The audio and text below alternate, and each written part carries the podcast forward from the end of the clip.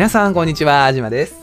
今回もですね、元気よくセカンドチャンネル投稿していきましょう。このね、1本前にメインチャンネルの方で、おすすめの、えーカメラ機材みたいなものをお話しする動画を撮っていました。で、その時に結構ね、まあカメラの選び方みたいなところで、いろんなあの基準をお伝えさせてもらってたんですけども、私自身そのカメラの選び方を調べるときに、最近注目されてるカメラって何なんやろうって言ったところで、価格 .com さんのですね、注目ランキングをちょっと見てみたので、コンデジ、ミラーレス、一眼レフ、それぞれ、まあ、どういったものが今、市場というか一般層から注目されてるのか、みたいなものをですね、まあ、ざっくばらんに私自身の所感であったりとか、そのカメラの特徴みたいなものを、まあ、お話ししていこうかなと思います。なので、今ね、カメラを新しく購入しようかなって考えられてる方の何か、え、お役に立つ、あ、そこのカメラ気になってたけど、そういう特徴あるんや、とか、え、そういう感じなん？そういう評価があって他のカメラの方が良かった？みたいなものをねちょっと知ることができたら例えば5万とか10万とか、まあ、20万の買い物をですねより失敗少なく購入できるかなと思いますのでお話ししていこうかなと思います。ここはですね、えー楽しく学べるカメラ塾というですねこの右下のメインチャンネル今ですね9700人ぐらいチャンネル登録いただいてます。もうちょっとでね1万人に到達するので頑張っていこうかなと思ってるんですけどもそれのセカンドチャンネルです。なのでどちらかというと、えーざっくばらんに話していこうかなって思ってるチャンネルの方ですね。メインの方はもう、ハキハキ、テンポよく、うわー喋るんですけども、セカンドチャンネルはちょっとね、えー力抜いて、自分の、えー仕入れた情報っていったものを整理整頓する。かつ、まあ、アウトプットできる場として、まあ、展開していきたいかなと思いますので、カメラに関することを中心に投稿しておりますので、このね、セカンドチャンネルももちろん、えーメインチャンネルの方もですね、どちらも、えーチャンネル登録の方よろしくお願いします。で、やっぱりですね、ミラーレスから行こうかなと。EOS R5、R6 が今売れてるなーっていうところがあります。で、集計期間としては、1月23から1月29の集計期間というものになりますなので、まあ1週間というか、まあ今週あたりですね、この動画が、まあ、月末に、1月のね、月末に撮っているので、一時期はまあ売れすぎて供給が間に合ってない感が、やっぱり EOS R5、R6 っていうものはありました。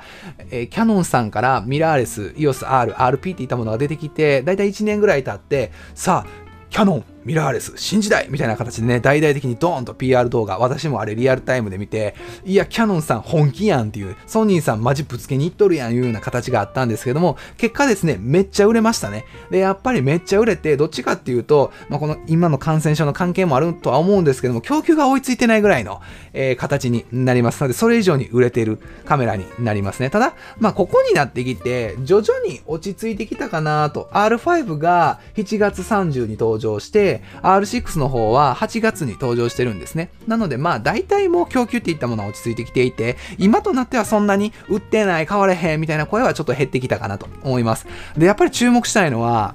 R6、R5 よりちょっとね、下のものモデルにはなるんですけども、ボディ単体で30万円するんですよ。で、R5 の方、え1個上のグレードですね。今、ボディ単体で45万円するんですね。この30万とか40万するカメラがこのご時世に売れてるっていうのはやっぱりすごいことです。今、巣ごもり、需要はもちろんあるとは思うんですけども、どちらかというと何が起きるかわからない、自分の身にどういうことが起きるかわからないので、可能な限りお金っていうのはそんなに気軽に出せる状況ではないと思うんですね。そういった中で、でもやっぱりこのカメラは買わなくちゃいけないっていうふうに思わせるし、えー納得させる力があるこの2台、R5、R6 っていうのはすごいかなって思います。で、この3位に XS10 があって、4位にですね、アルファの 7S3、動画に特化したやつですね。これも40万ぐらいなんですけど、ソニーさん、やっぱりいいとこついてますよね。ずーっとミラーレス一眼という形で、いいモデルをね、バンバン出してきて、アルファ7-3が当たって、アルファ6400が当たって、えー R4 であったりとか、そういう高画質モデルが、えー当たってきたところで、次はじゃあ動画バージョン出しますね、と出して、で、Vlog かも、今私が撮ってる ZV-1 みたいなものを出して、じゃあ、次は、アルファ1っていうところでこの5位ですよね。まだ発売してないけども注目ランキングなんでね、やっぱりみんなが覗きに行っているっていうことで、このアルファ1。だいたい80万から90万ぐらいって言われてますね。まあ、購入するかしないかっていうのはよ、ちょっと置いといてもやっぱ注目されているカメラやなと思います。えーニコンさんどこ行ったんっていう形ですね。えーキャノン、富士、ソニーの、まあ、3つがランキングしているような状態ですね。一眼レフは逆ですよ。ニコン勢が強いっていうのがあります。もうトップ3ニコンですね。え、未だに強いです。やっぱニコンの。私もね、このね、3位に入っている D780 のユーザーです。え、D500 であったり D850 というですね、1位、2位が、まあ、ちょっと前のモデルなんですよね。D500 なんかで言うと、5年ぐらい前なのが、2016年の春先に登場してたと思うので、だいたい5年ぐらい経ちます。で、850の方はその後に、うわ、800系統進化したわということで、2017年の夏頃に出てきてます。なので、まあ3、4年経ってるんですね。どっちもそこそこの時期は経ってるんですけど、未だに大人気のモデルです。えー、私の動画をね、見てくださって、まあ、ニコンのカメラの紹介が多いので、ニコン500買いましたとか、えー、850買いましたとか、えー、私のね、動画見てくださって780買いましたとか、えー、結構ですね、一眼レフを選ばれる方やっぱり多いです。で、市場の動向として一眼レフっていうのは、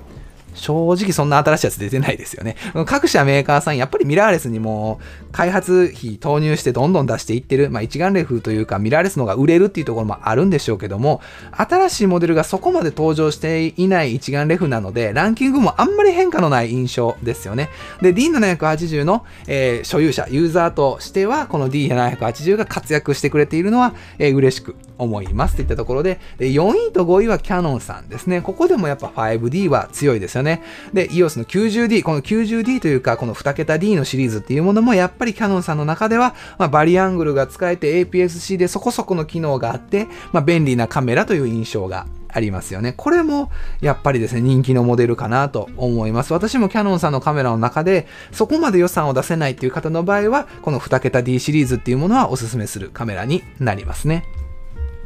次は、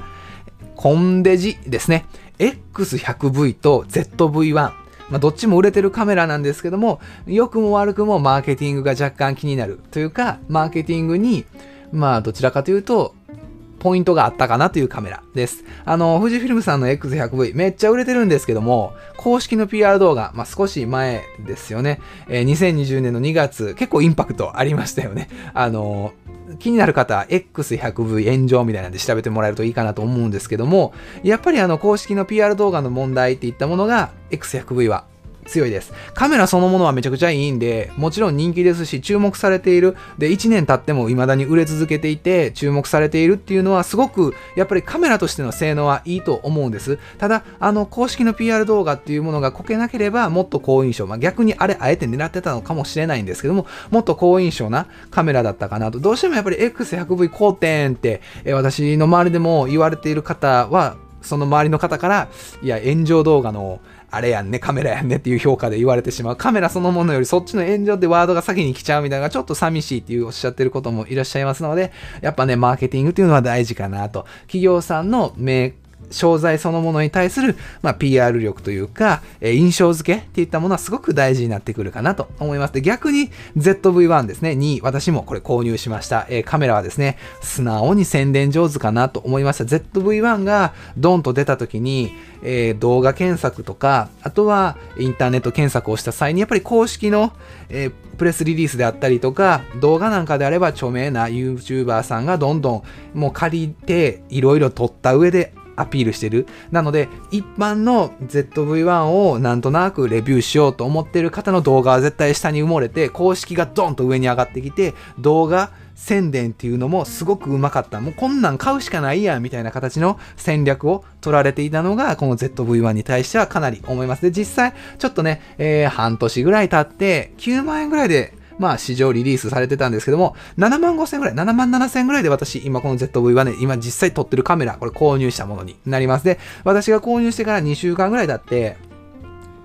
5000円ぐらい下がってますね。5000円下がったら純正バッテリー1個買えるなーって思います。私自身のこう、純正バッテリー1個購入してるんです。これね。ソニーさんのね。で、これを、まあ、1個タダでもらえるとなると、まあ、5000円のさ、ちょっと待っとったらええかなと思うけども、やっぱりカメラはね、必要な時に、その場で、そのタイミングで、えー、購入するのがいいかなと思いますので、まあ、5000円ぐらいは勉強代やと思って、市場の底値を、えー、見つけるのが、ちょっと気が早かった。買いが早かったかなっていうのはちょっと勉強にしとこうかなと思います。で、3位はですね、ニコンさんのクールピックスの P950 です。これも2020年の2月、去年の CP プラス前に、えー、登場してきたカメラになります。まあ、超望遠のね、えー、コンデジっていったところで、レンズはくっついてるけども、光学ズームとしてめちゃくちゃね、伸びる、えー、カメラになりますので、すごく人気です。光学ズーム83倍っていったところで、めっちゃ遠くのものが撮れるってやつですね。なので、望遠レンズを一眼レフで購入しようとすると15万とか、安くてもも20万ぐらいしますし、高い単焦点なんかだと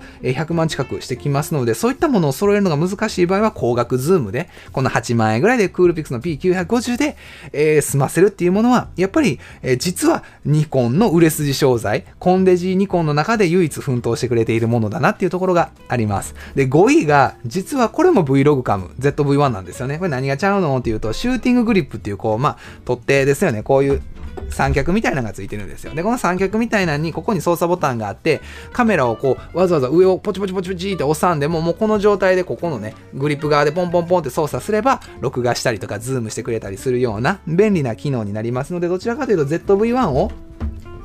Vlog のような形で撮る方であったりとか、ZV-1、えー、使うんやけども、まあグリップあった方がいいよね。1万ぐらいプラス乗っけとって、まあ便利なグリップあるんやったら買おうみたいな形で、まあ5位にね、えー、Vlog カムの ZV-1 の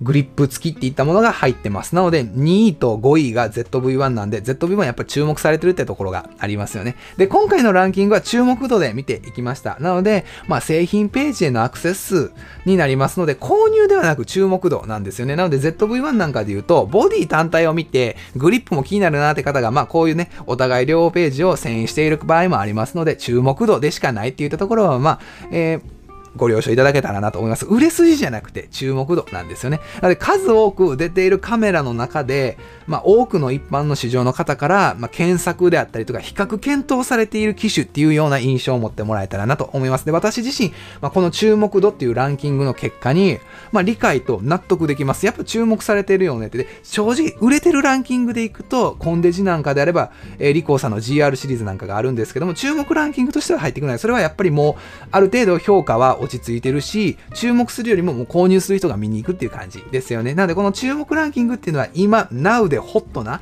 やっぱり話題になるカメラっていうのは強いかなっていう印象があります。で、いい商品はいっぱい世の中に出てるからこそ、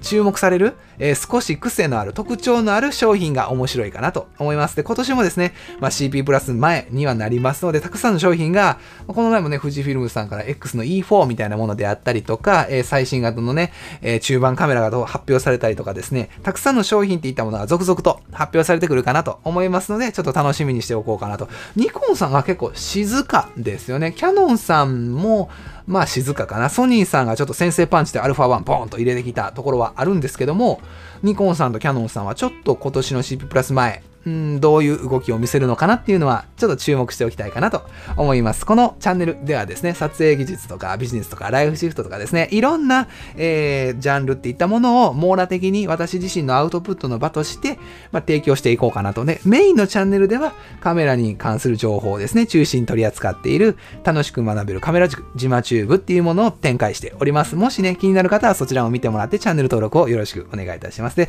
意外とこのセカンドチャンネルがガジェットの紹介であったりとかカメラアクセサリーの紹介とか、私のこの YouTube とかね、動画市場とかマーケティングに関することをいろいろ喋っているので、意外とこのセカンドチャンネルの方が面白いというか、セカンドチャンネルの方が興味深い。カメラの情報はもうメインの方で知ってるんで、こっちではそういったちょっと別のところを話してほしいみたいなね、コメントも、あの、メッセージであったりとかいただくことが多いので、ぜひね、こちらはこちらでいろんな可能性を探る場としてね、試していこうかなと思いますので、ぜひ、あの、チャンネル登録よろしくお願いいたします。また次の動画でお会いしましょうじゃあね